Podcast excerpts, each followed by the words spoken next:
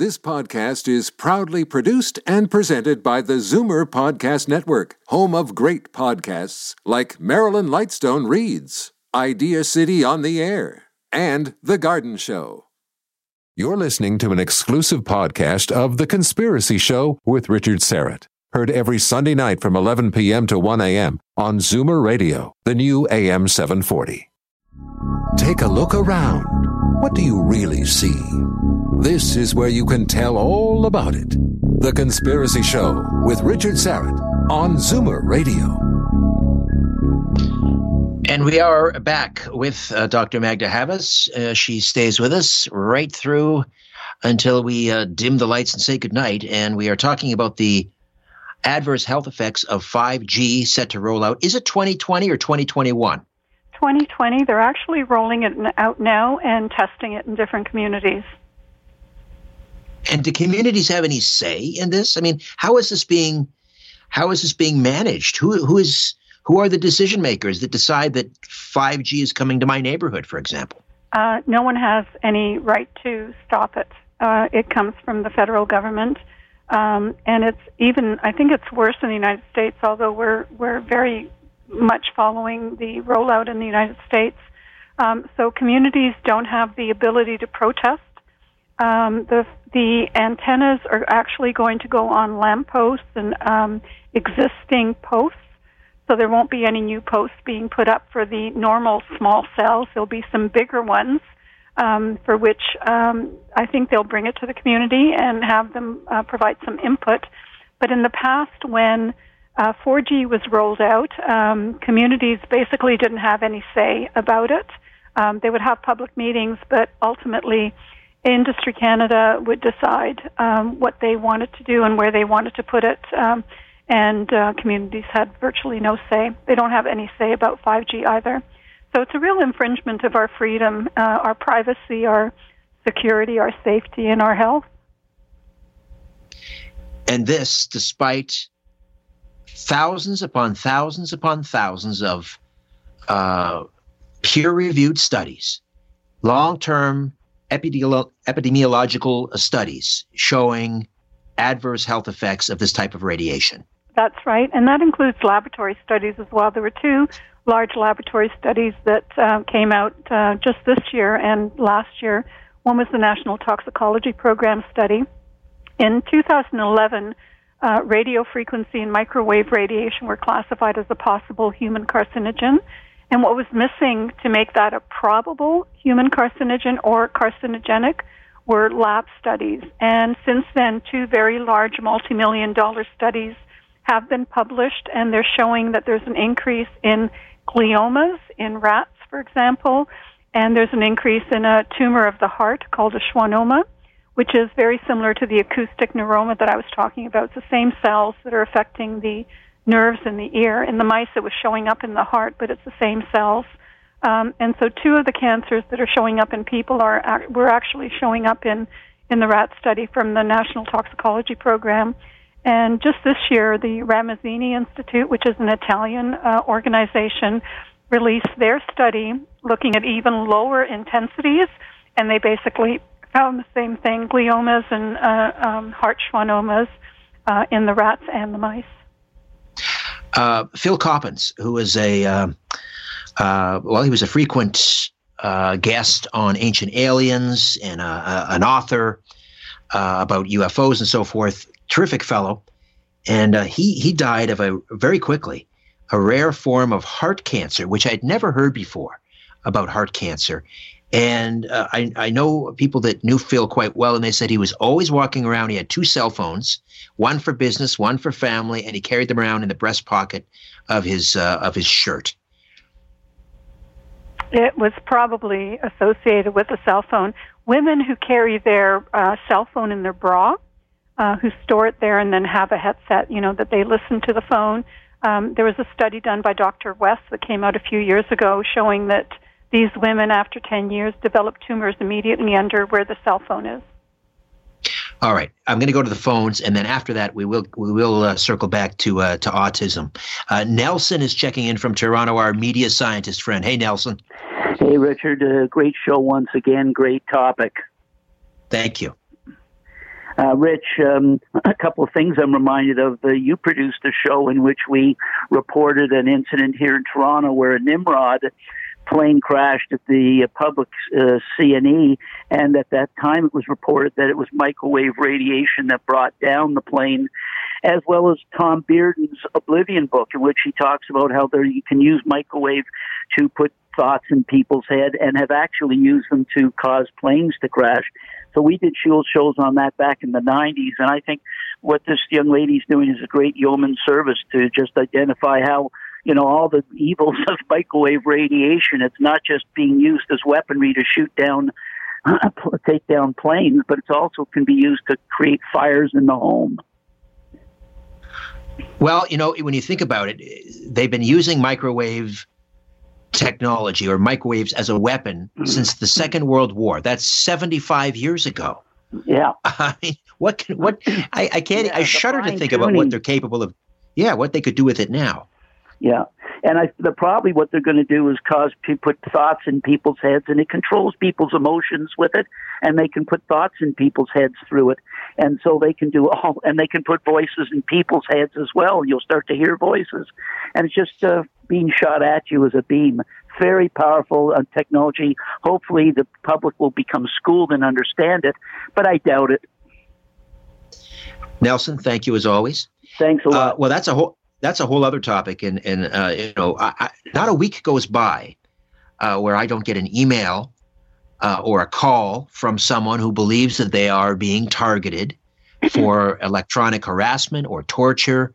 Uh, and you know, w- when these reports came out of Cuba, for example, about embassy staff, that was vindication to a lot of people. They were saying, "Aha, you see, we told you so." But um, I, I want to maybe if time permits, we'll get back to uh, to that in a moment. But I wanted to circle back to autism and vaccines. And I know this is a, it's become a taboo topic now.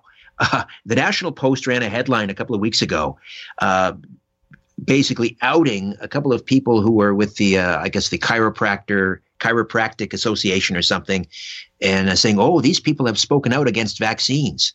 Well, I mean, people in chiropractic have been speaking out about vaccines for decades and decades, uh, but now it's uh, it's it's being used as a kind of as a, a bludgeon to silence people. Oh, you speak out against vaccines.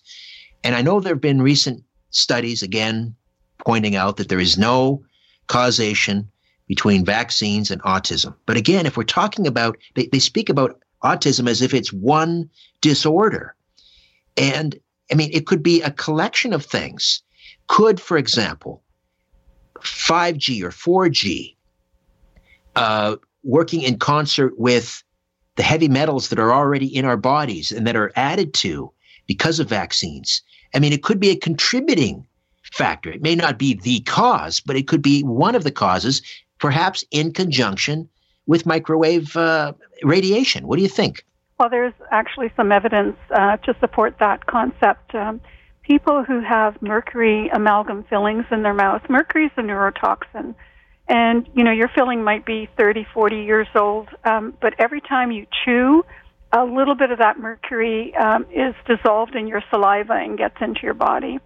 And um, there was several studies done one looking at cell phones and they found that co-eds um, who used their cell phone um, and you know placed it next to their head after using a cell phone there was more mercury released in the body. So it's actually causing um, the um, dissolution of mercury and uh, increasing um, it metabolically, increasing it because as long as it's in your tooth, it's okay, but once it gets into your bloodstream, it, it becomes uh, metabolically active.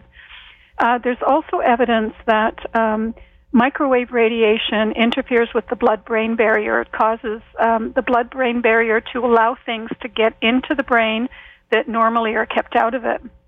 And um, doctors are aware of this, and they're actually um, using uh, microwaves in hospitals when they want to give you a drug that is supposed to get into the brain.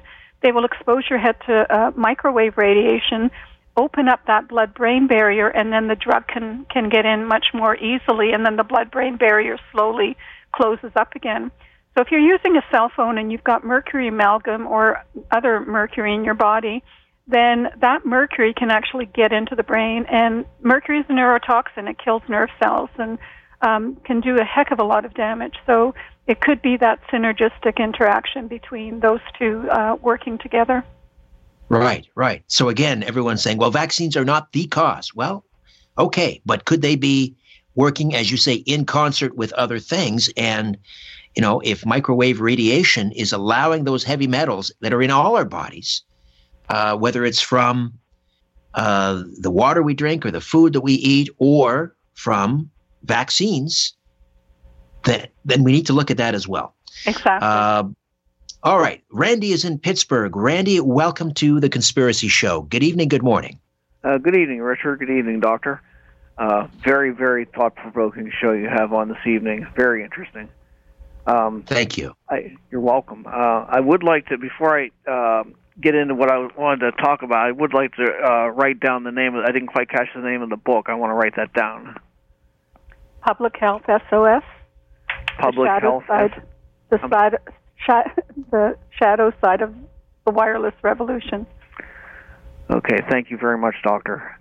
Uh, I would like to. I wanted to ask you.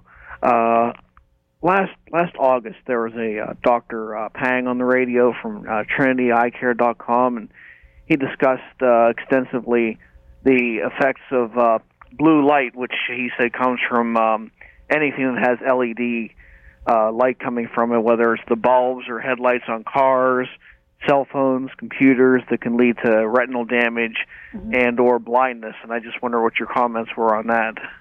Well, you know, um, we've we've moved away from the incandescent light bulb because it's not energy efficient, and the lighting that has been produced, the compact fluorescent light bulbs and the LEDs, are actually not very good for the eyes. They're really poorly designed. Um, there's far too much blue and not enough red light, um, and so that can cause damage to the eyes, and it can interfere with your sleep as well. Um, blue light and white light are particularly good in the morning uh, for people who have seasonal affective disorder (SAD) uh, because it, it mimics the, the sun, um, and so it can help you with alertness. But if you're exposed to that light during the day and just before you go to bed, then it can cause a, a, a lot of um, miscommunication with the um, your the, the hormones and the neurotransmitters in your body. Um, not only that, we've done studies with light because people who are electrically hypersensitive tell me that um, they can't tolerate fluorescent light bulbs, that it just gives them a headache. Uh, they feel ill when they're exposed. And so we did a study looking at what kinds of frequencies they emit. And so the blue light uh, is part of the problem. But they all right, uh, Magda. I've got to jump in here. Uh, uh, okay. Apologies. We'll finish up on this thought when we come back. Randy, hold on in case you have a supplementary. Back with more of our discussion on the dangers of 5G when the Conspiracy Show returns. Don't go away. You're listening to The Conspiracy Show with Richard Syrett from Zoomer Radio. And we are back. Uh, last call to the phone lines. Uh, we have. Well, if there's no line available, just uh, when someone drops off, when we take their call, then jump on board at 416 360 0740. 416 360 0740 in the greater Toronto area and toll free from anywhere, really. 1 866 740 4740 1 740 4740 let's we were finishing up with uh, randy from uh, pittsburgh and um, where were we now, uh, Magda? You were, were talking about lights, um, and I mentioned yes, that, uh, with blue light, fluorescent lights. Um, the the blue part of the spectrum is a problem because it's not it's not continuous. Um, there's too little red in these lights. Um, the other problem is they emit radio frequency radiation. Believe it or not, they emit um, dirty electricity, um, and they flicker. And this flicker is really very dangerous. And um, there's a, a product that you can buy, and I once again I strongly encourage people buy this because you've got lights in your house, and you should test how good they are. And you've got your computer and television screens as well. And the name of the company is Sensora.com. It's S E N S O R A dot com, and the product is called a Light Bee, L I G H T B E E, like the buzzing bee, light bee. Right. Um, and it costs about a hundred dollars. It's well worth getting. And basically, you point it at a light source, and it will give you a sound, and that sound is the flicker that you hear. and you shouldn't hear any flicker. So when you point it at an incandescent bulb, it's really quite quiet. You point it at the sun, it's quiet. And if you point it at certain lights, it will just scream. And those are the lights you have to get rid of. So um, people who are sensitive uh, don't like them, and the rest of us uh, use them, and we get you know very tired eyes and eyes after um, looking at a screen for a long time. You know, it's hard to focus, and that's because of this um, constant flicker that we're exposed to. Randy from Pittsburgh, did you have a, a follow up question? Uh, no, just a quick co- follow-up comment. I mean, you had mentioned about uh, the uh, fluorescent lights giving people headaches. I know when my mother went to the grocery store and all those fluorescent lights beaming down, she would very often get headaches. So, know exactly what you're talking about. And uh, also concerning the um, the incandescent bulbs, I mean, certainly the LEDs and the fluorescents are more energy efficient, but it's just sad that um, our society gets all these uh, new technology components, which are, I guess, better in one way or another. But if it's at the cost of ruining our physical and or mental health, I, I think it's not worth it. I agree with you entirely. So, Thank you, Randy. Thank you. Have a good evening. Uh, uh, Peter from, uh, I think I'll take Peter from Buffalo after the break because we're coming up on another break. This is a short segment, but I wanted to ask you quickly about cardiomyopathy, uh, which I guess is kind of a precursor to heart failure or heart attacks. Uh, what's the connection between microwave radiation, 4G, 3G, 4G, 5G, and uh, cardiomyopathy? Well, with 5G, we don't know yet. Um, we've done a few experiments uh, looking at how the heart's affected by microwave radiation. And uh, there's two things that happen. One is um, microwave radiation affects the blood, um, and uh, the blood begins um, to stick together. The blood cells stick together for people who are electrically sensitive, which means that instead of individual cells going through um, a capillary, you've now got clumps of cells that are trying to get through a capillary. So the possibility, one of the worst possibilities you can get from this is either a heart attack or a stroke, um, depending on, on the health of your capillaries and your arteries. Um, that's one thing. The other thing we noticed is that for some people, um, it affects their heart rate. And some people develop an irregular heart rate when they're exposed, or they develop a really rapid heart rate. And uh, very often, these people tell me that um, they feel like they're having a heart attack. Suddenly, their heart will just start pounding. Um, it feels like an anxiety attack and feels like it could be a heart attack. And very often, it's because of the um, microwave radiation stimulating the heart and interfering with the circulation of the blood. My word, we are we're, we're going to face uh, just a, a tsunami of uh, disease, degenerative uh, conditions, probably as a result of this, aren't we?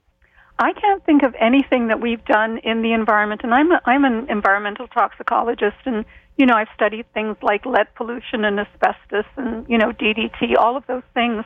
And this is the worst thing that we're doing, not only from the perspective of human health, uh, but there's evidence that it's affecting biota as well. Um, it affects bird populations. It affects trees. We've done experiments with bees. Uh, the bees are adversely affected with microwave radiation.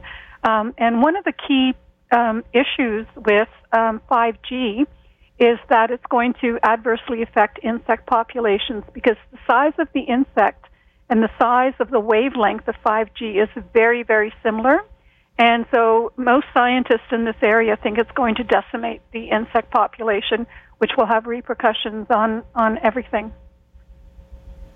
I mean, we, we really, I mean, even if we're not 100% sure, even if we're 75% sure, we need to be slamming on the brakes and rethinking this. But there is, there's no consideration for doing any of that. They're just, they're just going to ram this through. And there's really, at this point, nothing, it seems, that we can do about it. We'll uh, take uh, more calls Peter from Buffalo, you are next. Hold on. Dr. Magda Havas stays with us here on The Conspiracy Show.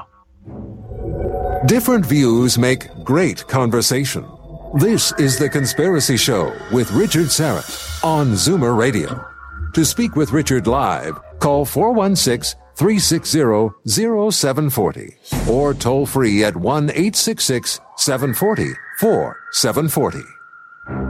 And back to the phones we go. And Peter checks in from Buffalo. Peter, welcome to the Conspiracy Show. Good morning. Hi, you guys. Uh, great show. Another great one. Uh, I'm wondering. Uh, I observe birds in the Buffalo Harbor from a observation tower uh, that has a uh, radar uh, thing twirling on top of it. Maybe it's about uh, the bar is about oh three three and a half feet long. Uh, I guess they want to monitor the water intake in Buffalo Harbor for any kind of a terrorist attack. But um, it's right on top of the tower. Uh, it has a cement roof, and I'm sitting just about directly under this thing, sometimes hours on end, trying to spot uh, uncommon birds out in the harbor. Uh, so there's cement in between me uh, and the thing, but actually I think maybe sometimes it does, the bar does overlap uh, where I'm sitting. Um, I kind of hate to ask the question, but uh, what am I in for? well, what I would encourage you is to get that Acousticom 2 meter that I mentioned. Okay. And you can actually measure your, your exposure. Um, very often when you have uh, an antenna, it's pointing, it's pointing away. Uh, a certain amount of the radiation actually goes underneath the antenna, so you could be exposed to a lot. You might be exposed to very little, uh, depending on how the antenna is configured um, and how far away you are from it. But the best way to find out is to get one of those um, inexpensive meters and just measure it. It has a scale on it from green to amber to red, um, and that basically tells you whether you know if you're in the green, you're fine if you're amber, you wouldn't want to be there for long, and if you're red, you don't want to be there for any length of time. So you can actually determine what you're exposed to. If you find that you are exposed, um, then one of the things you can do is take something like an umbrella and cover it with um, this silver fabric and shield yourself from the radiation. So you can still be there, but you can shield yourself from the radiation. And that fabric is available from the safe living technology that I mentioned. It's also, uh, a lot of the callers are from the United States. There's a company called lessemf.com, L E S S E M F.com, and they sell all the products as well. All right, Peter. Also, thank you and good luck. Yes, did you had a you had a follow up? Yeah, sure. Uh, a couple things. Uh, also, I observe from a point that's on the water, um, maybe. Uh, oh, I don't know, um, quarter mile, half mile from this, uh, maybe a little more, three quarters of a mile from this uh, radar uh, thing. Uh, I guess in that situation, I'd be getting bombarded by uh, uh, the uh, the radar waves. Right. Actually, radar reflects off of water. So if you've got um, um, you know, a body of water and radar, you can get some of it reflecting off of the water as well. So you've got a double whammy, one coming directly from the antennas and then another coming reflecting off water or other, you know, metal objects that you might be near. Mm, okay. Uh, and just one last question, if I may. Um, I have a uh, storage room that um, when I'm out of the house, I like to keep a compact fluorescent bulb burning in there just because it uses so little electricity. Mm-hmm but I store dried food in that room, uh, not freeze dried, but just like grains and beans. Um, you know, it's cool in there, especially in the wintertime, so I think it's a good place to keep things. But um, uh, considering that the food is maybe, um, oh, I don't know, um, uh, 10 feet away or so uh, uh, from the bulb, uh, maybe a little more. Uh, I think it might be a good idea if I switch that light bulb to a um, incandescent I don't think that light bulb will affect the food quality in any substantial way. So I don't think you have a problem with that. Okay. Okay. Thank you guys very much. I really appreciate it. Thank you, Peter. Call again. Uh, let's check in with Roy from Cambridge. Roy, go ahead. You're on the Conspiracy Show. Good morning. Hello, Roy. Are you there? Roy in Cambridge. Going once, twice, Three times. Okay. Um, the Total Health Show.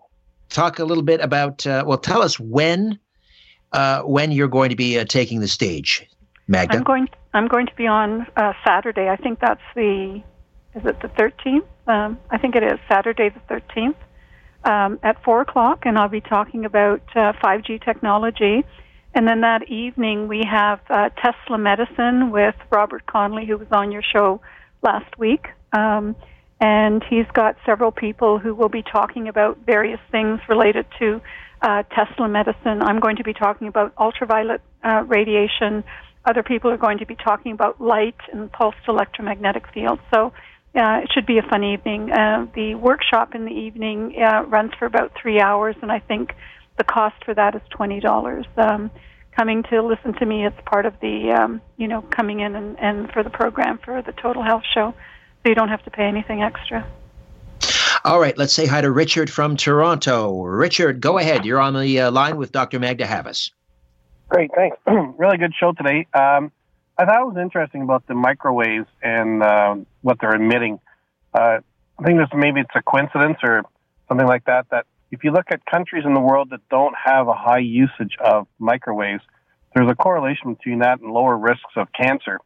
And if you look at, I guess, uh, the trending of uh, our population in North America with levels of cancer increasing, there's probably not a household in North America that doesn't have a microwave as well as their business. So was wondering, is there some studies that have been taking place that show a correlation between high usage of uh, exposure to microwaves and the increase in cancer rates? Thank you very much. Thank you, Richard.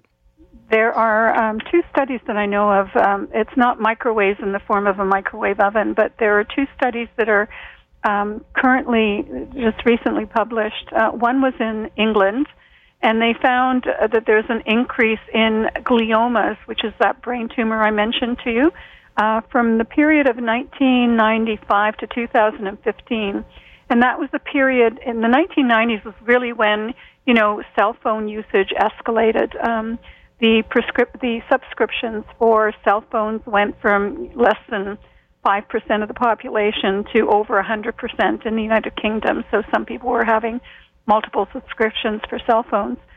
And during that period, there's an increase in glioma that was found only in the temporal lobe and in the frontal lobe, which are the two parts of your brain that get the most amount of uh, radiation from cell phones. And a few years earlier, a similar study was done in California, and three different cancer registries showed exactly the same thing. That one type of tumor, and it was actually um, the glioblastoma multiforme, which is a stage four glioma, which means it's metastasized. It's one of the most, um, it's the fastest growing brain tumor, and um, uh, with that one as well, there was an increase over that period of cell phone use. So we have that information. There's also evidence that there's an increase in thyroid cancer, um, mostly among women, and that's happening globally. Um, and when you have a cell phone, sometimes the antenna is at the base of the phone, sometimes it's at the top, sometimes it's at the side. And so your, your thyroid gland is likely to be affected by that radiation as well. And so the question is um, what percentage of the increase in thyroid tumors, particularly in women, are associated with cell phone radiation? Mm. Uh, Richard, thank you for the call the people that are pushing 5G, are they any different, any better than the CEOs of the tobacco companies, uh, you know, that are responsible for the deaths of millions and millions of people? Well, I guess we'll have to leave that as a, a rhetorical question. We're out of time, but uh, okay. Dr. Havas, thank you so much for this, and we'll uh, we'll look for you Saturday, April the 13th at the Total Health Show. Thank you so much. Thanks, Richard. Dr. Magda Havas. My thanks to Owen Wolf, Albert Vinzel, and uh, Ryan, my live stream producer, back next week with a brand new show. Hope you'll be along for the ride in the meantime. Don't be afraid. There is nothing concealed that won't be revealed, and nothing hidden that won't be made known. What you hear in the dark, speak in the light. What I say in a whisper, proclaim from the housetops. Move over, Aphrodite, I'm coming home. Or at least up the stairs. Good night.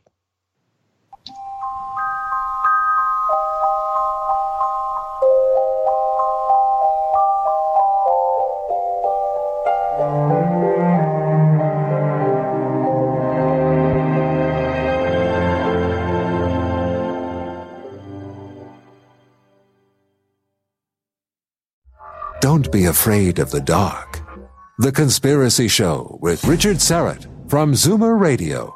To talk to Richard, call 416 360 0740 or toll free 1 866 740 4740. Hey, welcome back. Yes, get on board, and we will get to your calls after the top of the hour because Dr. Magda Havas stays with us for the uh, duration, and she will be a speaker at the Total Health Show happening April 12th to the 14th. That's at the Metro Toronto Convention Center.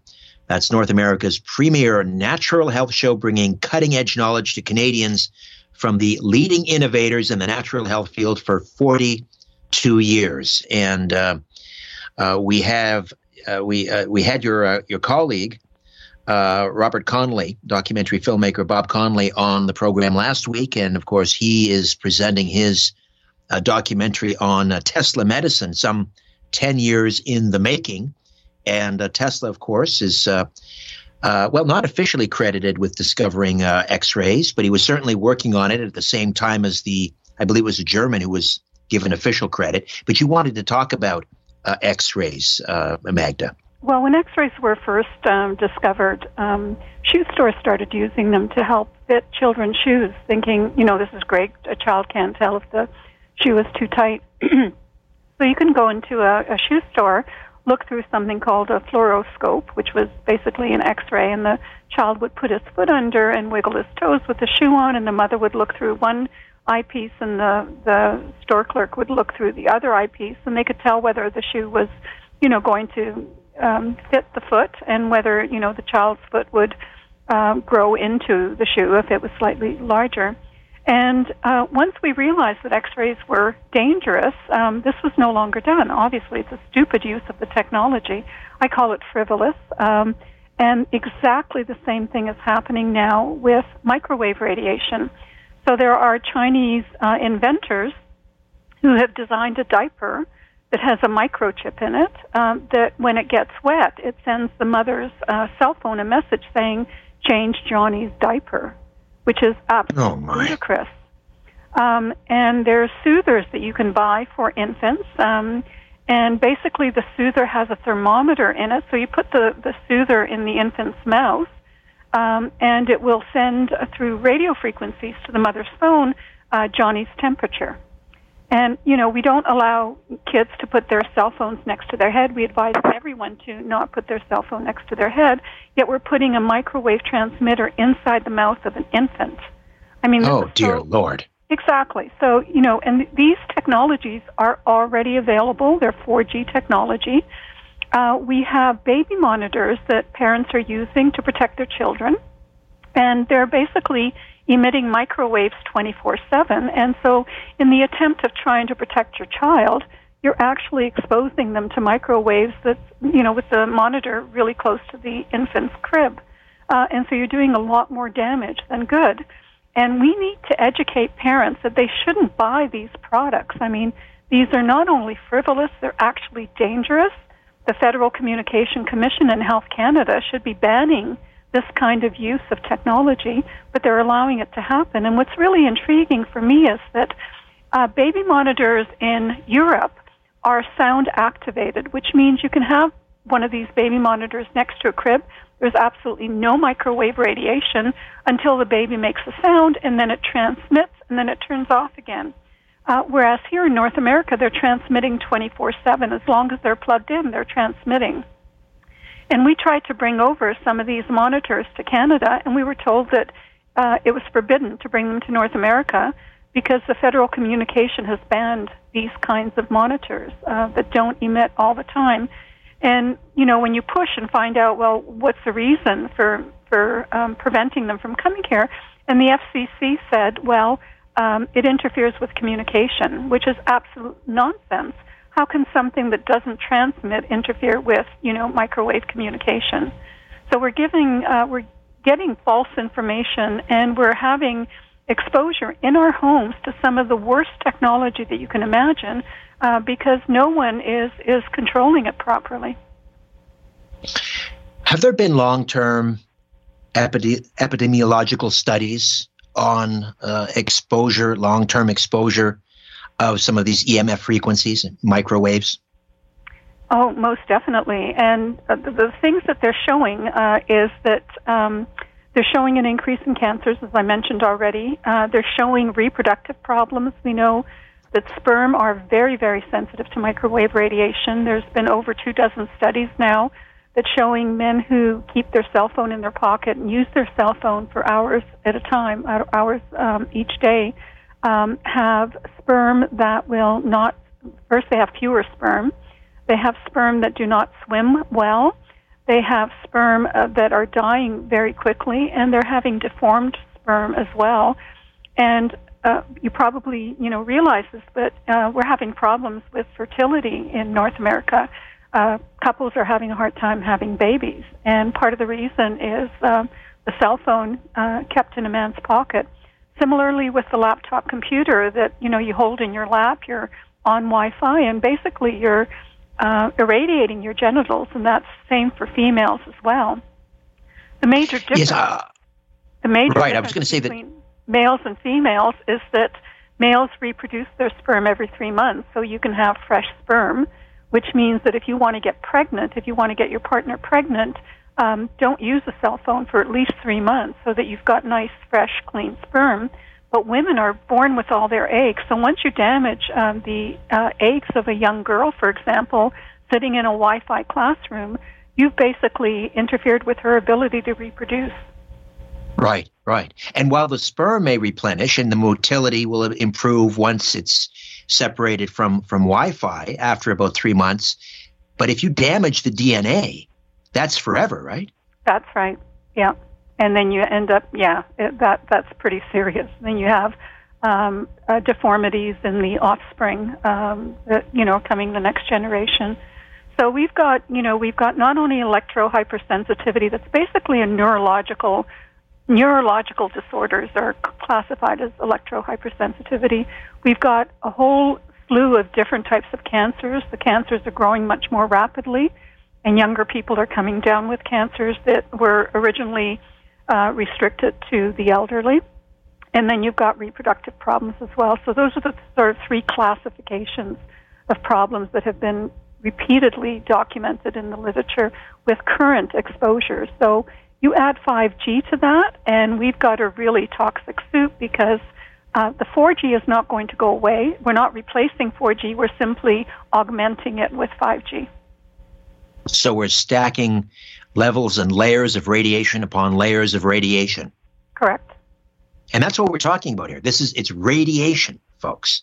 Um, now the the uh, the industry people they would counter and say, well, it's non-ionizing radiation. I think that's the argument they use. That's the one they like to, to use, right? It's non-ionizing, and therefore it's not dangerous. How do you? We've got about a minute here. How do you counter that argument? Well, that's a really easy one to counter. Um, when it comes to non ionizing radiation, which is what we're talking about with microwaves, they interfere with repair mechanisms, so they don't have to ionize anything. Uh, your body produces something called free radicals during normal functioning, and our bodies neutralize free radicals. If you don't neutralize those free radicals, they can cause all sorts of problems, including the ones we've mentioned and including cancer. So if you simply interfere with the repair mechanism, is, which is what microwaves are doing, then you've got an increase in free radicals and you've got cancer promotion. So um, the mechanism is totally different than with ionizing radiation, but both cause cancer. All right, uh, Dr. Havas, uh, get yourself some water and uh, let's settle in for hour two as we continue to delve into the health risks, adverse health risks of 5G, the wireless technology coming at us like a freight train set to roll out worldwide by 2020 or 2021 at the latest, and your phone calls as well. Back with more of The Conspiracy Show. Don't go away. Live from Toronto, Canada, Earth. The Conspiracy Show with Richard Syrett on Zoomer Radio. Hey, thanks for inviting me into your home, long haul truck, RV, camper, taxi, your parents' basement, your loft that greasy spoon just off the interstate, and your cabin in the woods. Hello to everyone listening in on our flagship station, Zoomer Radio, AM 740 and 96.7 FM in Toronto. And those of you catching us on one of our affiliate stations, across North America from Alaska to New Mexico and all parts in between. Hi to those of you listening in via the Zoomer radio app and the Conspiracy Show app. Of those of you watching us on our YouTube live stream, uh, and we are streaming live tonight on our YouTube channel, Strange Planet. Uh, take a moment and, and subscribe. Uh, we have uh, passed the 16,000 sub mark, and we're trying to get to 20, 20,000 as soon as we can. And, and finally, to all of those faithful who gather each week in the YouTube live chat room, however, and wherever you're listening, I bid thee the warmest of welcomes, and I thank you for your fine company. Uh, more of, of my uh, conversation with Dr. Magda Havas and the dangers of 5G in just a moment, along with your calls. And again, the phone lines now open for questions and comments. Let me give you those numbers again 416 360 0740. 416 360 0740. That's for the Greater Toronto Area. And toll free from just about anywhere 1 866 740 4740. 1 866 740 4740. Say, have you checked out my podcast yet? If you enjoy this program, The Conspiracy Show, I'm pretty sure you're going to also enjoy my podcast, Conspiracy Unlimited. New episodes every Monday, Wednesday, and Friday. Listen and subscribe at conspiracyunlimitedpodcast.com. Conspiracyunlimitedpodcast.com. So 5G wireless technology, again, set to roll out sometime in 2020 or 2021 across the globe. It's being heralded as revolutionary. It's being said that it is integral to the Internet of all things, where everything, not just computers, are connected via the Internet. Your luggage, your refrigerator, your bottle of pills, everything. It's coming at us. There's no stopping it. The infrastructure requirements are huge. So we're looking at more data, faster uploads and downloads, which will require small cells, 5G transmitters everywhere, hundreds and billions, hundreds of billions of small cells. Is it worth the health risks? What are the health risks? Magda Havas, PhD, is a retired associate professor of environmental and resource studies at Trent University, teaching research on the biological effects of environmental contaminants. And uh, her book, Public Health SOS The Shadow Side of the Wireless Revolution, is uh, available through Amazon. And again, she will be a speaker at the Total Health Show, April 12th to the 14th at the Metro Toronto Convention Center. TotalHealthShow.com. The TotalHealthShow.com uh, for more information. Uh, let me just let's go through the uh, some of the ill effects again of well first of all before we do that what are the various types of of e- emf radiation that we need to be concerned about you mean what what products in your home kind of thing that no, no about? no i mean there's there's you know there's microwave but then there's also you know dirty electricity and and different okay different right. types of radiation well uh, the, they fall into four different categories. One is called extremely low frequency electromagnetic fields, and this comes from things like power lines, wiring in your home, any appliance that you have that's plugged into an electric outlet. Um, this gives off a, an electric field and a magnetic field, and it's been shown to be associated with childhood cancers, for example. So children are particularly sensitive to this form of um, high magnetic fields. Then there's something called dirty electricity, which is part of the radio frequency spectrum, and it's basically um, um, on your wires. Uh, normally, a clean electricity is a nice, clean, smooth sine wave. And when you have energy efficient appliances, when you have compact fluorescent light bulbs, LED light bulbs, certain types of um, electronic equipment, they pulse. And consequently, instead of having a nice, smooth sine wave, you now have something that has high frequencies on top of it. And it turns out these radio frequencies are biologically active, so they make people sick. Um, the third category is a combination of radio frequency and microwaves. So microwaves are just part of the radio frequency spectrum. They're at the higher end, anything about above 300 gigahertz is considered, um, uh, sorry, megahertz is considered um, microwave radiation, all the way up to 300 gigahertz. And once we get up above um, 10 gigahertz, we call that millimeter wave. So that's going to be part of the 5G rollout. There's a fourth type, and that's called ground current. And ground current is a serious problem in rural areas, particularly noticeable on dairy farms because it affects, affects milk production. Um, but it also has um, effects on farmers and people who have uh, ground current pollution in their community. And this is becoming an increasing problem that um, hasn't received very much attention at all, and it's due primarily to the uh, electric utility um, not um, distributing electricity appropriately. They're deliberately putting it into the ground because they don't want to spend money on wires, um, so they're using the ground as a wire. And all of these four types are biologically harmful. Now, when it comes to you know contaminants in the water, there are regulations uh, in terms of minimum amounts uh, or, or maximum amounts of, in terms of exposure of contaminants, parts per million or parts per billion. Are there any such guidelines or regulations regarding the amount of radiation, uh, electromagnetic radiation that we're exposed to? Uh, we do have guidelines for uh, low frequency magnetic fields. The guideline is 1,000, no, in Canada it's 560 milligauss, but we found that um, 3 milligauss is associated with childhood leukemia. So 3 milligauss is childhood leukemia, and our guidelines are 530 milligauss, and so they're not protective at all.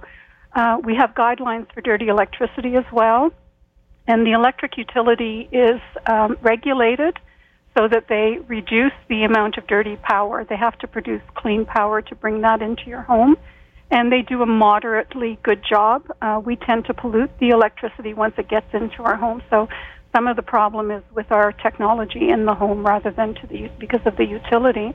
When it comes to uh, radio frequency microwaves, the uh, Health Canada establishes guidelines for that and the Federal Communication establishes guidelines in the United States. Um, but those guidelines are based entirely on a heating effect. So the concept is if it doesn't heat your body, it doesn't harm you. And we found that um, the guidelines in the United States, for example, are at 1,000 microwatts per centimeter squared, and we're finding heart palpitations in people who are sensitive at 4 microwatts per centimeter squared. So, oh dear Lord, so the guidelines don't do anything to protect the public at all.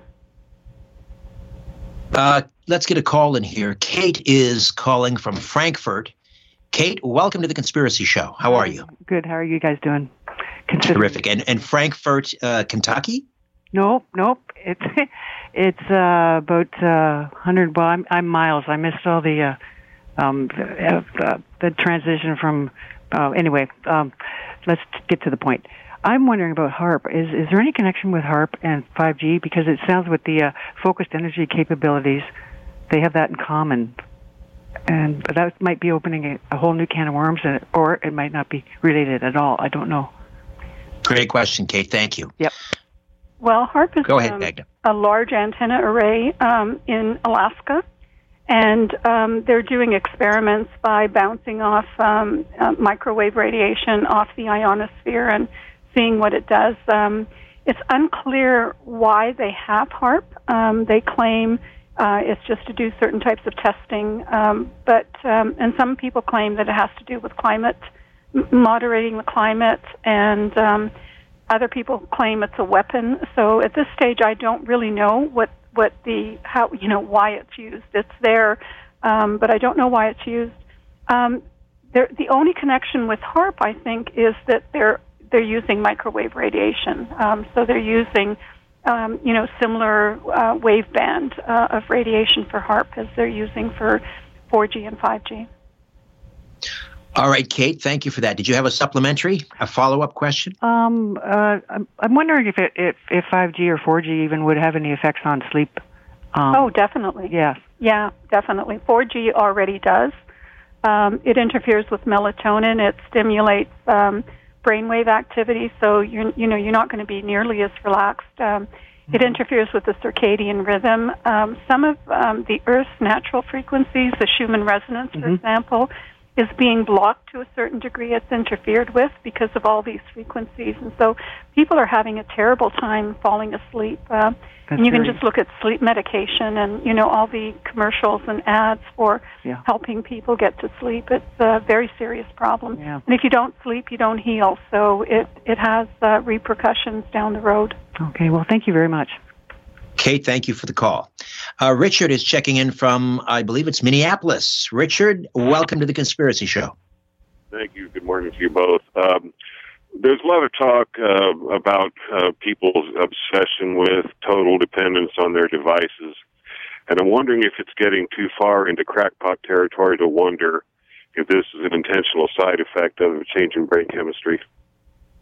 Uh, well, it, um, having people hooked on these devices is definitely uh, planned. Uh, the industry is, you know, ensuring that uh, no one wants to leave home without their cell phone, for example, because um, you know, it becomes uh, the way that they interact with everyone. It's their camera. You know, it, it just basically uh, provides a lot of different functions for them that people want to have now. Um, and so it's it's become an addiction. And there have been a number of studies where when people um, are asked not to use their cell phone, they go into a complete panic attack, just like they would if you know if you were trying to get an alcoholic off alcohol or someone who's hooked on drugs. So there's a, a real problem with the way that we're interacting with this technology, particularly for young people. Um, and not only, you know, is it addictive, but it's preventing them from getting a lot of exercise. So, you know, there's so many issues now with this technology that's um, being dealt with by, you know, psychiatrists and other types of doctors uh, trying to protect children. And um, it's going to take a long time before we can really remedy that particular situation.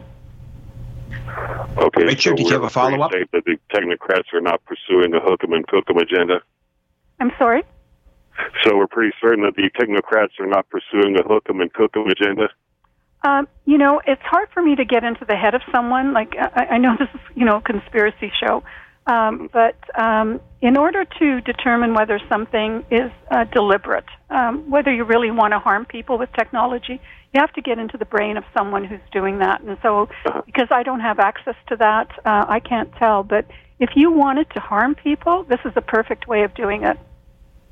Okay, there's, uh, you know, there's, there's let it happen, make it happen, and just be glad it's happening. So I think all those uh, in there somewhere is your answer, Richard. Thanks for checking for checking in uh, from Minneapolis. Uh, oh, Sheldon is calling from Medicine Hat, and uh, we're great to have uh, Sheldon on. Medicine Hat, Alberta. Welcome, Sheldon. Hello, Richard. Uh, I'm a first-time caller. I love your show, and uh, I think this topic is is uh, much needed.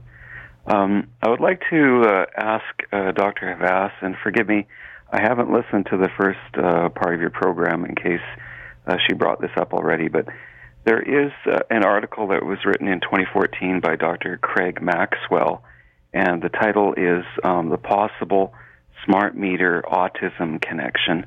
Um, I, I, am diagnosed with high functioning autism, and three of my children are. Uh, he writes that um, electromagnetic fields are linked to autism and sensory processing disorders. I wonder if Dr. Havas has studied this issue. Great question. Thank you, Sheldon. Thank you, Sheldon. There is some evidence that there's a link with not only autism but attention deficit hyperactivity disorder as well. Um, and it turns out that um, if you're um, pregnant and you're exposed to a high um, uh, electromagnetic environment, then the probability of your children um, having some behavioral problems uh, in in you know in their youth is it increases quite substantially. And some of that work was done by Dr. Dietrich Klinghardt in Washington State. Um, and there's more and more research being done in this area. And as you are probably very much aware, um, you know, the autism is, is increasing exponentially in our population. So is attention deficit hyperactivity disorder. And so if you sort of project this into the future, it's, it's absolutely devastating. Who's going to take care of all of these children? uh, you know, that are not high functioning, who have real serious problems. in uh, navigating through through a normal day. Sheldon, thank you for the call. Thank oh, you. did you have a, a, a further question, Sheldon? Well, I, I was just wondering about any defensive measures, like uh, aside from going out in the grid, going off the grid, and moving up to northern BC, if, if there's any uh, defensive measures that we can take. Oh, there's a huge number that you can take. Um, the critical thing is that you you get your home as electromagnetically clean as possible. I call this electromagnetic hygiene. there's different products that you can buy. So in your bedroom, your bedroom is the most important room to get clean. So that would be where to start. Uh, it's important that you not have wireless technology in your home. I don't have any wireless technology in my home. Um, I everything is wired, so this connection is all wired. My headset is is wired; it's not wireless. Um, make sure that you you know instead of using Wi-Fi, you use Ethernet cable, for example. Uh, make sure that if you have a cordless phone, you replace it with a corded phone, and multiple phones in different rooms. Um, uh, any kind of games that your children might have uh, that are wireless, make sure that they're wired. Um, if the radiation is coming from outside of your home, from a nearby cell tower, for example, and you're not prepared to move or you can't move for whatever reason, um, then what you can do is shield uh, against that radiation. There's paint available. There's film you can put on your windows that will block some of the radiation. Um, there's canopies that you can put around your bed. Um, there's clothing that you can wear that has uh, silver in it that will block uh, some of the radiation as well. So there's a heck of a lot you can do to make your home clean. And if it's electromagnetically clean, then the chances of developing electrohypersensitivity diminish quite considerably. And there's a company in Canada that sells this technology, and it's called. Can I can I say the name of the company? Yes, yes, please. Yes. It's called um, uh, Safe Living Technology uh, dot com, and, and their website is www.slt, safelivingtechnology.co, not dot .com, uh, www um, dot slt.co. And they have meters that you can buy. I encourage everyone to buy a, a very small, inexpensive meter. It's called Acousticom 2 and it costs about two hundred and two hundred dollars, two hundred and it will tell you if you have microwaves uh, in your home. It will pick up a smart meter. It will pick up your microwave oven if you turn it on. Uh, by the way, we've tested a lot of microwave ovens. Most of them leak, and they leak. Uh, the power uh, intensity is really quite high. And uh, what I recommend is that when you use your microwave oven, you actually move totally out of the room and move as far away from it as possible because you can pick up that radiation at a, at you know 50 meters quite easily from a leaky microwave. So by using that uh, meter, it will alert you to what's available, what's in your home, and then what you can do is actually um, um, uh, shield it, shield yourself uh, from that radiation.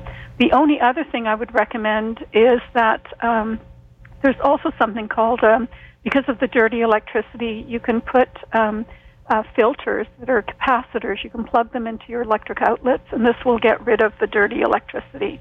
And um, I think it's getpurepower.com. I think I might have to check that. But Get Pure Power sells these filters in Canada as well.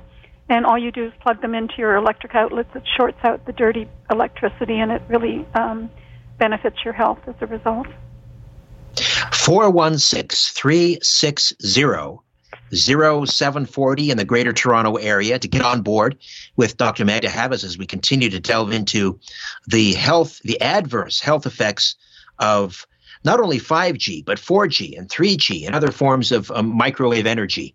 416 360 0740 and toll free from out of town 1 866 740 4740. 1 866 740 4740.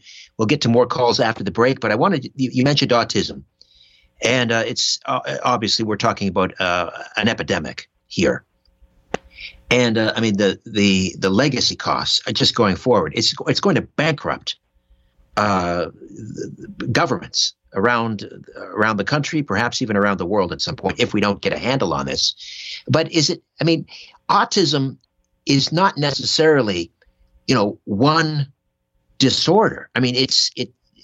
Is it not a, a collection of of various uh, disorders which could all have various causes.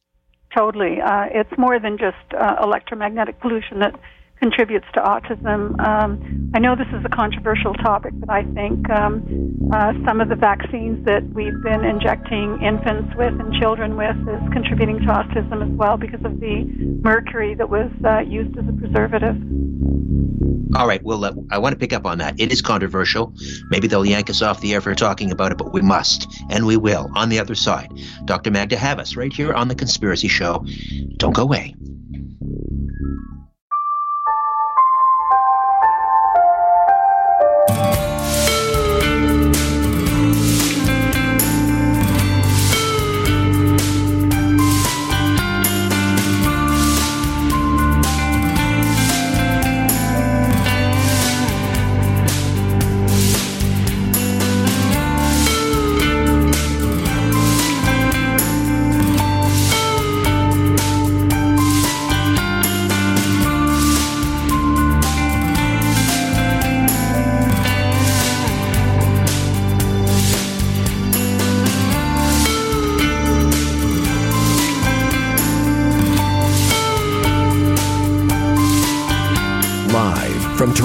Canada, The Conspiracy Show with Richard Syrett from Zoomer Radio, AM 740.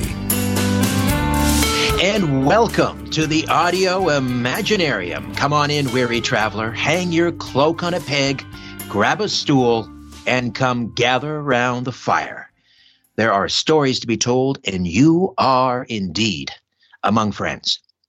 Dr. Magda Havas is standing by with a dire warning about 5G, fifth generation wireless technology set to roll out to every city, village, hamlet, farm across the globe in 2020 or 2021. And she'll be with us for the full two hours. In the second hour, we'll open the phone lines for questions and comments. That's in the second hour. So just sit tight, keep your powder dry, and listen to the conversation for the first hour, and then we welcome your participation in the second hour. A couple of quick announcements before we get rolling. I'm happy to say that my YouTube channel, Strange Planet, has been monetized once again, and we're not sure how long this will last. My live stream producer, Ryan, reapplied after it was demonetized back in January. However, certain episodes are being demonetized. The most recent one, if I remember correctly, Ryan, was uh, part one of a multi part series on JFK, which was my Conspiracy Unlimited podcast. We post the podcast on the YouTube channel as well as this radio program. So they demonetized part one uh, of the JFK series. That was with the James DiEugenio. So it seems quite arbitrary I guess anything deemed somewhat controversial is is uh, likely to be flagged and uh, demonetized. So we shall see what happened with uh, what happens with tonight's program on the dangers of 5G. What are the odds this one will be demonetized? Uh, I, hey, I had a great time hosting Coast to Coast AM this past Friday and Saturday night, and I hope you had a, a chance to tune in. I don't have dates yet for April. Uh, but as soon as I know, I'll let you know. And the best way for me to communicate those uh, those dates and times with you is uh, through the website. So keep checking the appearances and live events page up at strangeplanet.ca. That's the website, strangeplanet.ca.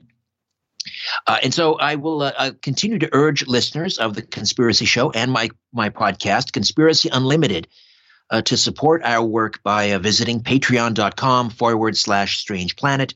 Uh, consider becoming a donor. There are several tiers available. Uh, you can be eligible for exclusive monthly video hangouts with me, exclusive monthly online chats uh, with me, monthly draws for Strange Planet merchandise, etc. Patreon.com forward slash Strange Planet. And then very quickly, one last more, one one last item. Uh, next week on the program, Jen Hobbs the author of American Hemp How Growing Our Newest Cash Crop Can Improve Our Health, Clean Our Environment, and Slow Climate Change. That's next week on The Conspiracy Show. Jen Hobbs on American Hemp. 5G technology is being promoted as the, the vehicle that will deliver faster wireless speeds for mobile users and spur uh, new innovation for internet connected devices. And despite the promise of abundant consumer benefits with every new technological advance, there are always uh, questions about the validity and or the rationale for futuristic new devices. In the case of 5G, multiple sources and multiple studies are claiming that the technology carries negative health effects caused by cell tower radiation. The critique is that cell towers will broadcast higher frequency signals to sustain the larger amounts of data required by more intensive data transmissions. Higher frequency transmissions mean signals dissipate quicker than 3G or 4G, and therefore, more cell towers will be required. Critics claim the closer a person is located to antennas such as cell phone towers, small cells, and mobile devices, the worse off they are. Research conducted at the Paris Descartes University in 2014 found that sensitivity to EMF can be objectively diagnosed by commercially available simple tests, and that EMFs cause inflammation, oxidative stress, autoimmune conditions, as well as disrupting the circadian rhythm of organic living beings. Dr. Magda Havas, a biologist at Ontario's Trent University, estimates 3% of the population has severe reactions to EMFs, and another 35% are compromised by a variety of negative externalities, including poor sleep, depression, reduced concentration, and higher anxiety. More extreme symptoms can include heart trouble, dizziness, nausea, and difficulties with movement, according to Dr. Havas. Superficial effects such as depression, anxiety, and sleep, however, may only be the tip of the iceberg. And again, Dr. Havas here with us again for the full two hours to discuss the possible dangers of 5G wireless technology Dr. Havas is a retired associate professor of environmental and resource studies at Trent University, where she teaches and does research on the biological effects of environmental contaminants. Public Health SOS, the shadow side of the wireless revolution. Her book is available uh, through Amazon. And we should also point out that Dr. Havas will be a speaker at the Total Health Show happening April 12th to the 14th at the Metro Toronto Convention Center, North America's premier natural health show, bringing cutting edge knowledge to Canadians from the leading innovators in the natural health field for over 42 years. And again, that's the Total Health Show, 12th to the 14th of April at the Metro Toronto Convention Center. Now, let's welcome Dr. Havas back to the Conspiracy Show. How are you, Magda? I'm well, thank you, Richard. So, 5G first of all, just walk us through the evolution, starting, I guess, with with 1G in the 1980s, and just give us a sense of how it's kind of ramped up. Well, we've gone from 1G to 2G, 3G, 4G, and now 5G, and I think President Trump is even asking for 6G, whatever that might be. Um, and initially, the the 1G, the first generation, was simply the large brick cell phone that people, um, a few people, were able to afford often these were, you know, business people who um, needed it for work. And they were fairly powerful um, transmitters, and there weren't very many antennas around at the time. And the only thing it could do was voice. Now we have um, cordless phone or um, cell phones that um, do voice, do data, do video. Um, they can, you know, um, help you locate uh, yourself with GPS. So they have multiple antennas, um, and most of them are working at 3G and 4G. A few places in the world still have 2G. And now we're going to be ramping that up to 5G, uh, which is a much faster uh, data download um, technology. So the idea is faster uploads, faster downloads, more data. Correct.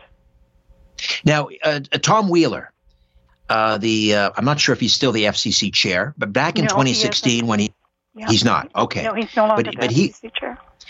he that back in 2016 he was kind of announcing the rollout of of 5G and I think at that time they were projecting 2020 or 2021 and Wheeler uh, said at the uh, the press club in Washington if anyone claims they know what 5G is or what it's going to become rather if anyone claims they know what 5G is going to become run the other way what what do you think he meant by that exactly well, I think 5G is going to evolve, and because of that, uh, we don't really know how it's going to end up being used.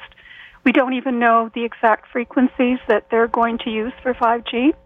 Um, and so right now we're all doing, um, you know, the best guess based on uh, the technology that we currently have available, what little information is provided to us by the telecom industry, and we're trying to make predictions based on really very limited data. So I agree with him. Um, we have no idea what the future has in store for us because there's going to be a lot of really ingenious people who are going to take this technology and run with it and design all sorts of things that you know we we just don't know what they're going to be yet. I, I recently watched uh, the doc 5G Apocalypse, the extinction event, with uh, which was I guess directed by Sasha Stone, and in the doc, uh, there is a scientist uh, slash weapons expert from Northern England, uh, Mark Steele, and uh, he is issuing um, a dire warning also about about 5G. Are you familiar with the research and the work of, of Mark Steele? No, I'm not. Well, he's up in Gateshead in northern England, and uh, he says that that they are, uh, I guess, Gateshead is kind of an early adapter. They're already uh, getting ready for 5G. They are hooking up transmitters and they are placing them in the uh, LED streetlights. And uh, he says that, that he's getting reports, widespread reports in the, the, the town of Gateshead of nosebleeds, children having nosebleeds. Uh, where you know prior to the installation of these 5G transmitters, they had none. So what what is the connection between 5G wireless and and nosebleeds? Is this is this common? well, we're already experiencing nosebleeds, um, particularly with children. Uh, with the 4G technology and 3G technology, this is one of the symptoms of electro hypersensitivity, for example. So, in addition to the symptoms that you mentioned in the introduction with poor sleep, chronic fatigue, chronic pain, uh, dizziness, um, heart problems, um, skin problems. Uh, one of the symptoms is our nosebleeds among children. Uh, bedwetting at night is another symptom uh, that seems to disappear if you get rid of the radiation in the bedroom, and um, and so there are a lot of lot of symptoms that have been associated with 3G and 4G technology. And my guess, and it's just a guess at this stage, is that some of those symptoms are just going to become a lot worse. Now, I'm not uh, a scientist, obviously, and I don't understand a great deal about you know elect- electricity and electronics. But according to Steele, again, and this is in the uh, the documentary 5G Apocalypse, the extinction event. He talks about the European Council and how they have set this regulation. Uh, they passed a law uh, and and said that the maximum allowable, I guess, dose or or frequency is 200 millivolts, 200 millivolts. And again, up in Gateshead, in these bedrooms where children are sleeping, he's getting readings from 600 millivolts, volts, 600 millivolts, all the way up to 4,000 millivolts. So three times or 20 times the the allowable uh, exposure, if you will. So if if 5G rolls out across the world, and this is not just in urban centers, this is going to be in rural areas everywhere. That's the idea. Are we going to be exposed to 600 to 4,000 millivolts all the time? And what are the dangers of that?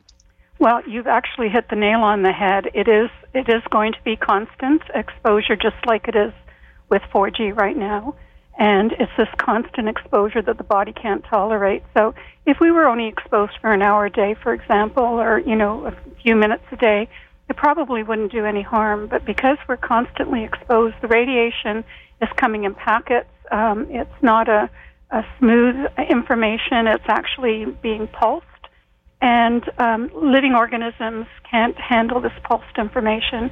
We haven't been exposed to it evolutionarily. Uh, we don't have uh, microwave radiation coming from natural sources. There's a little bit coming from outer space, but it's uh, very, very weak and we need uh, large telescopes in order to pick it up. so with this, these antennas being present on homes, every you know three to five homes, depending on the density of the housing, it means that basically we're going to be bathed in microwave radiation and and this 5G, a lot of it will be millimeter radiation, which is at a much higher frequency. And uh, the human body just can't tolerate that on a constant basis. Talk to me about the effect on the brain. What happens to the brain? Uh, well, since the atmosphere has really become permeated with uh, electric waves, electromagnetic uh, waves, what are the what are the uh, biological effects on the brain? Well, there are a number of them. One is that it affects brainwave activity, and we know from people who do sleep research that um, there are different brainwave um, frequencies that have been given different names. And so when you're when you're sleeping, your brain waves are actually quite slow, and they're in delta and theta, um, just a few um, cycles per second. And as you become um, more aroused, you begin to enter an alpha state, which is a, a meditative state. And then when you're hyper aroused, you go into beta and gamma radiation, uh, uh, gamma waves. It's not gamma radiation. There's, they're two different things. And so one of the things we've noticed is that if you expose the, the head to um, microwave frequencies from 3G and 4G, it will alter brainwave activity, and it will alter it after you stopped using your cell phone. And this is one of the things that can interfere with sleep. There's too much arousal going on in the brain, and so people have a hard time falling asleep as a result of that.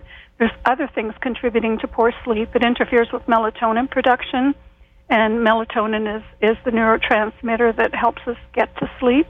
Um, it also uh, controls our circadian rhythm. So a lot of people who are using the current technology, the Wi-Fi, for example, that they have in their homes at 2.45 gigahertz, which is um, not not uh, 5G yet. Um, even those frequencies are causing problems. The other thing we're noticing is that people who use cell phones and hold it directly up to their head, um, they develop a variety of tumors. The most common one is gliomas, which is a, a brain tumor.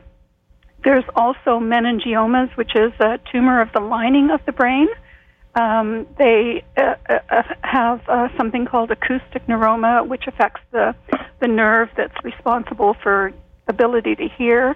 Um, there's salivary gland tumors, and your salivary gland is just, you know, um, below your cheek, for example. And a lot of these tumors, some of them are, are um, non carcinogenic, others are carcinogenic. And they tend to happen on the same side of the head that you hold your cell phone to. So the well, higher that, the that's interesting.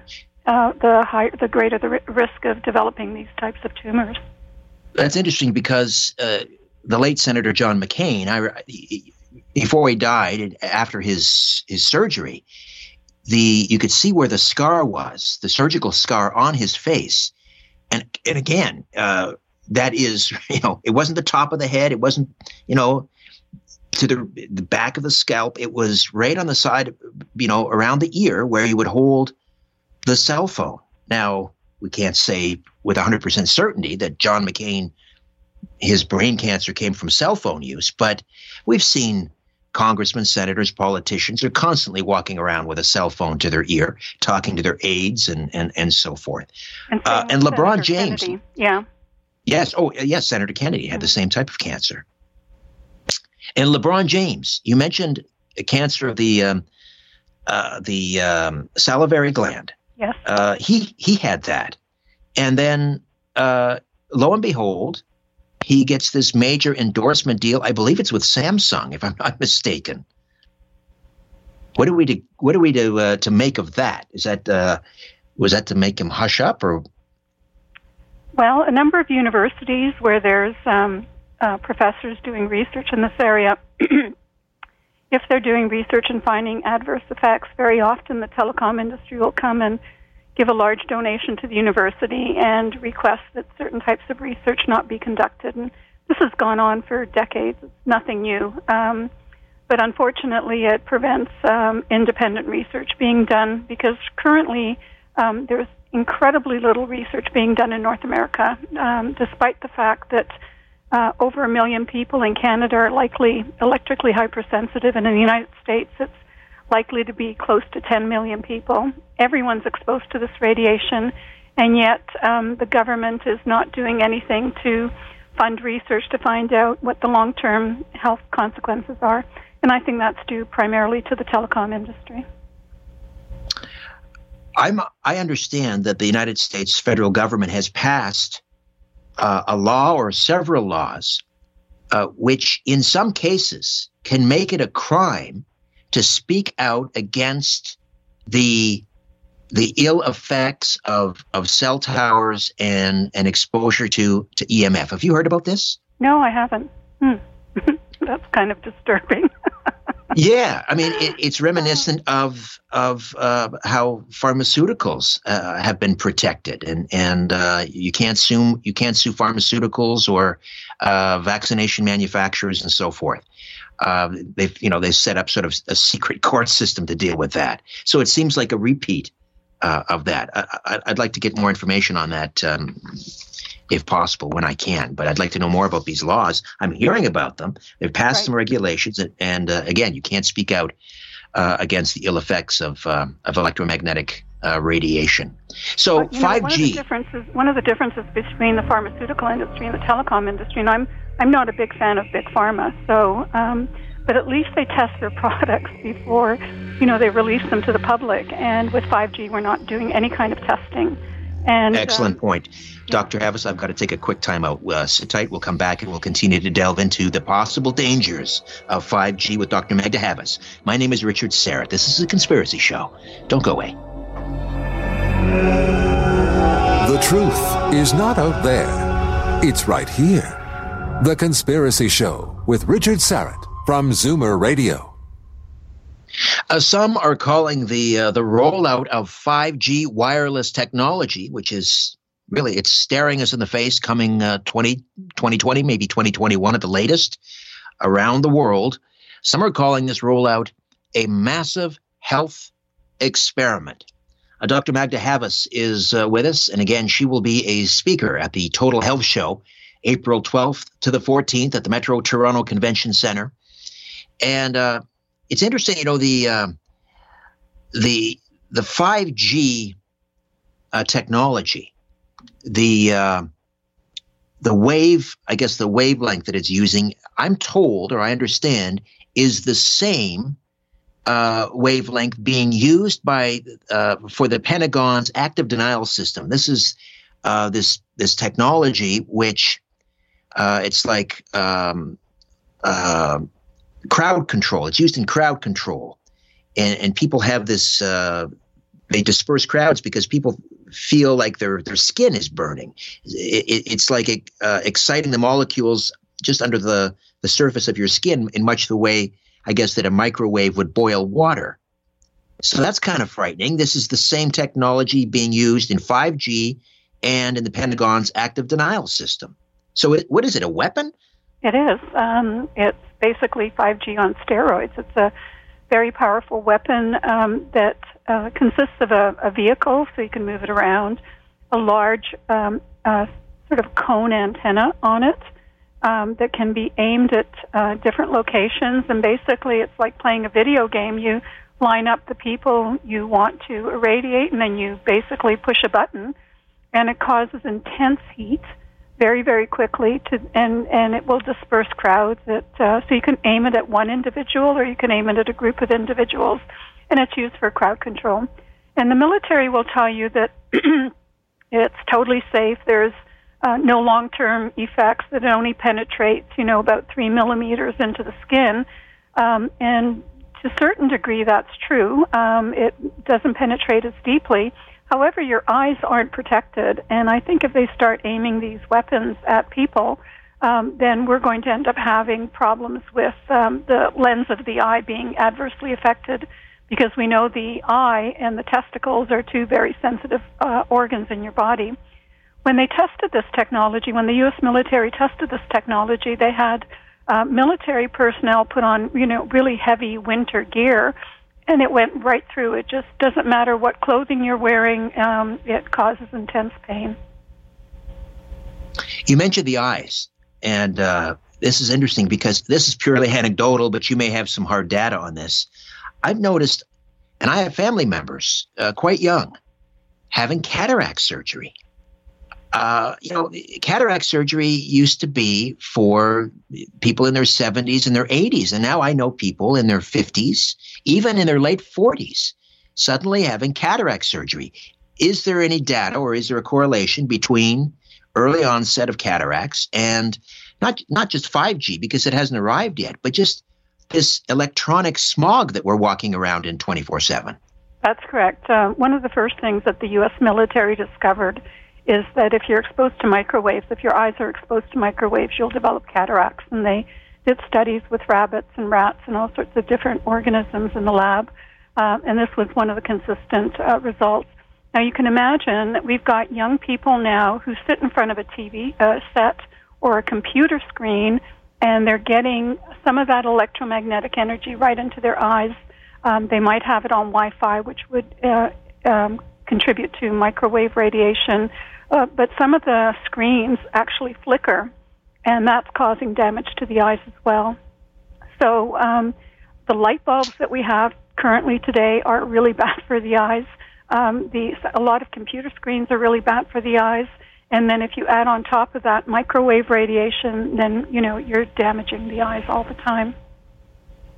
I mentioned Mark Steele, uh, f- who is again fe- featured prominently in uh, Sasha Stone's documentary 5G Apocalypse: The Extinction Event. It's available on YouTube for those that haven't seen it, and uh, it's a great it's a great primer uh, for for what is coming uh, at us like a freight train, and that is the rollout of 5G. And again, getting back to Steele, uh, he talks about these 5G transmitters, and I mean they're going to be densely packed into into neighborhoods uh, if you think you know there's an abundance of cell towers, uh, wait till 5G comes, and uh, you know they're kind of cleverly disguising them. Some sometimes they'll they'll look like an artificial Christmas tree and so forth.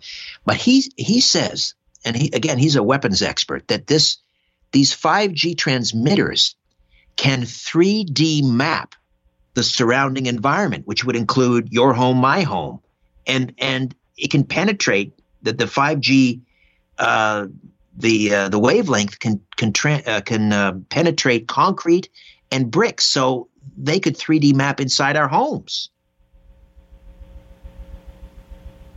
That's possible. Although one of the things that um, Tom Wheeler uh, states, and a lot of the people who do research in 5G technology, the technocrats, uh, one of the things they're saying is that the 5G doesn't penetrate readily through buildings. Um, and there was someone who went out and they're they're beginning to test 5G now. So there's a rollout of 5G uh, entirely for testing purposes. And one of the things they're saying is that uh, despite the fact that they thought it wouldn't penetrate buildings, it seems to be penetrating buildings. So some of their predictions aren't um, aren't coming to fruition. And this is not good news for the rest of us because it means that they're going to turn up the uh, intensity and because of that, you're going to get penetration right into your home as well. And I think it's going to go a lot deeper than just three millimeters into your skin. Um, the levels will be lower, so it'll attenuate very quickly, but certainly it'll get deeper. And a lot of our nerve endings are right at the skin surface. That's how we feel things. You know, we've got a sense of touch. And all of those nerve endings are potentially um, exposed to, will be exposed to 5G radiation. Uh, this is all starting to sound like the uh, the attacks in Cuba on U.S. and Canadian embassy staff, mm-hmm. doesn't it?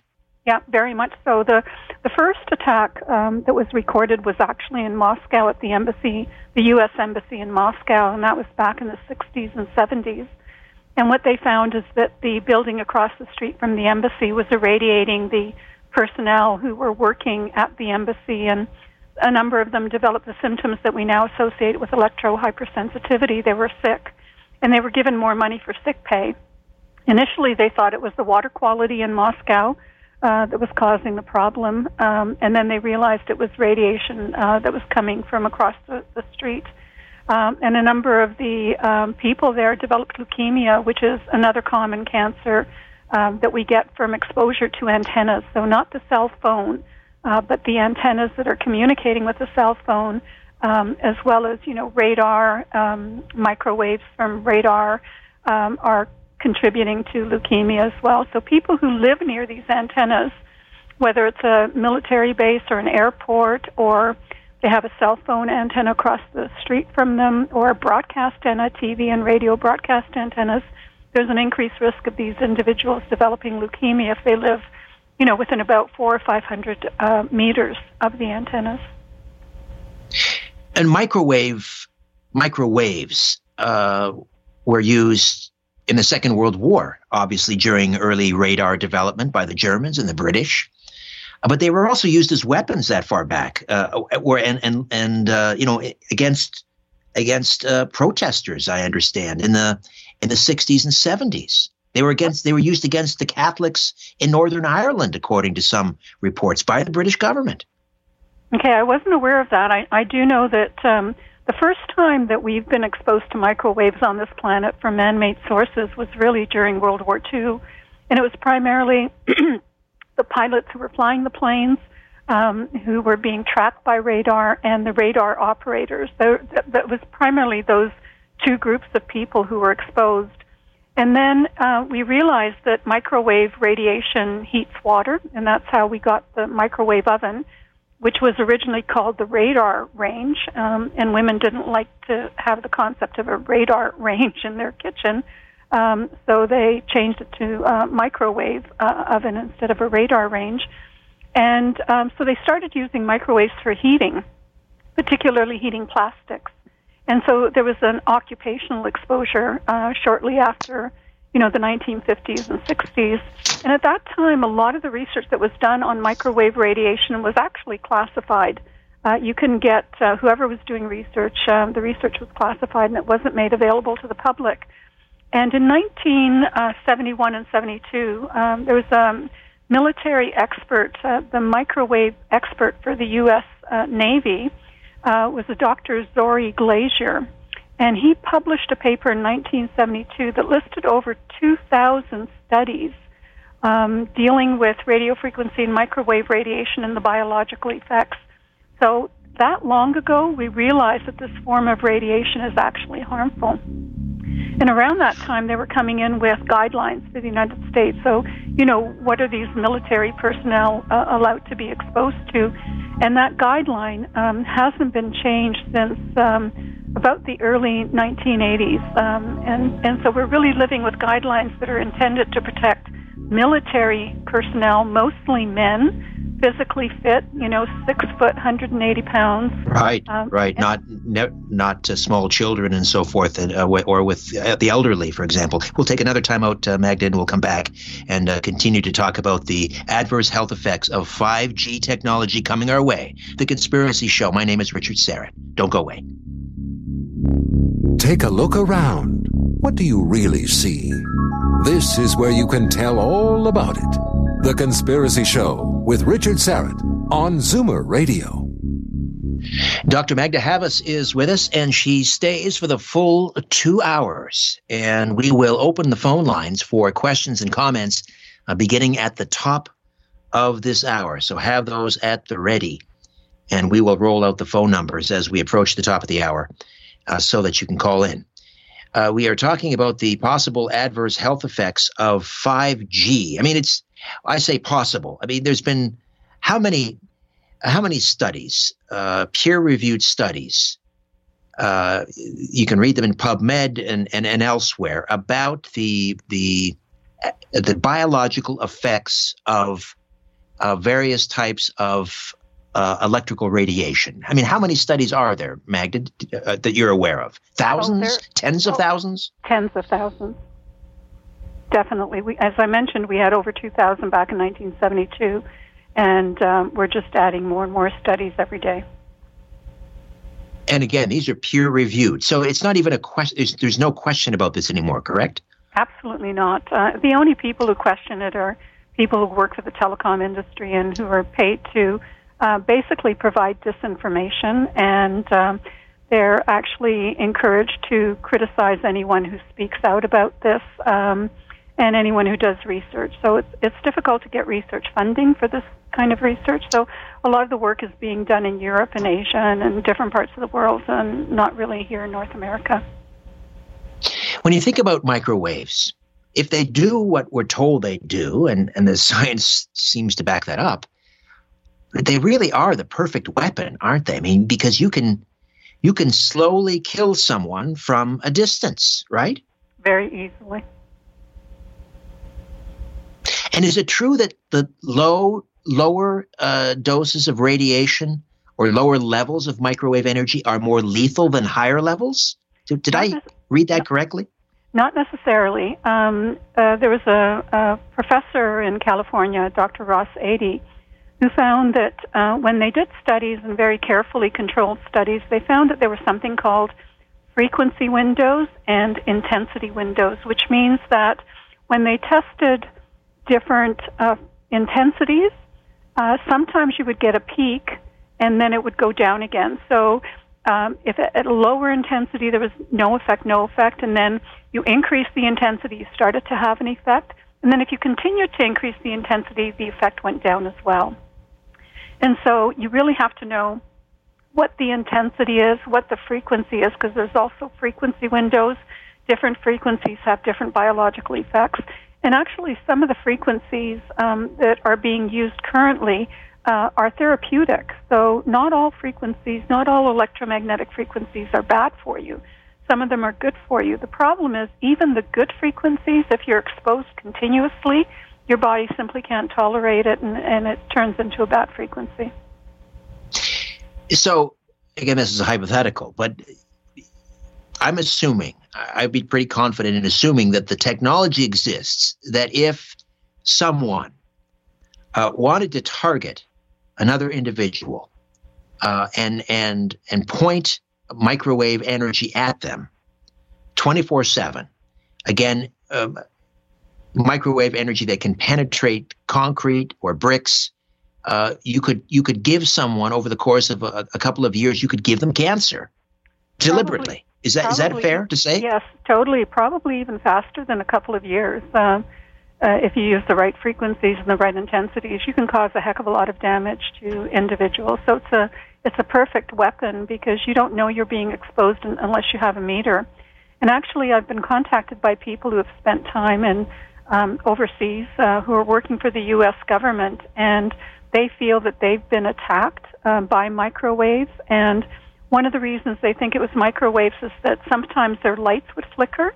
Um, you know, if you have um, fluorescent light bulbs, for example, microwaves will actually um, encourage them to to glow a different way. So, um, so there are ways of, of determining if you're exposed even without meters. Um, um, and so, one of the concerns is that this 5G technology, although it's intended for good purposes, uh, it can be weaponized and I don't know how readily it can be weaponized based on the cellular antennas that they're going to. They're called small cells, uh, based on the small cells they're going to put out there.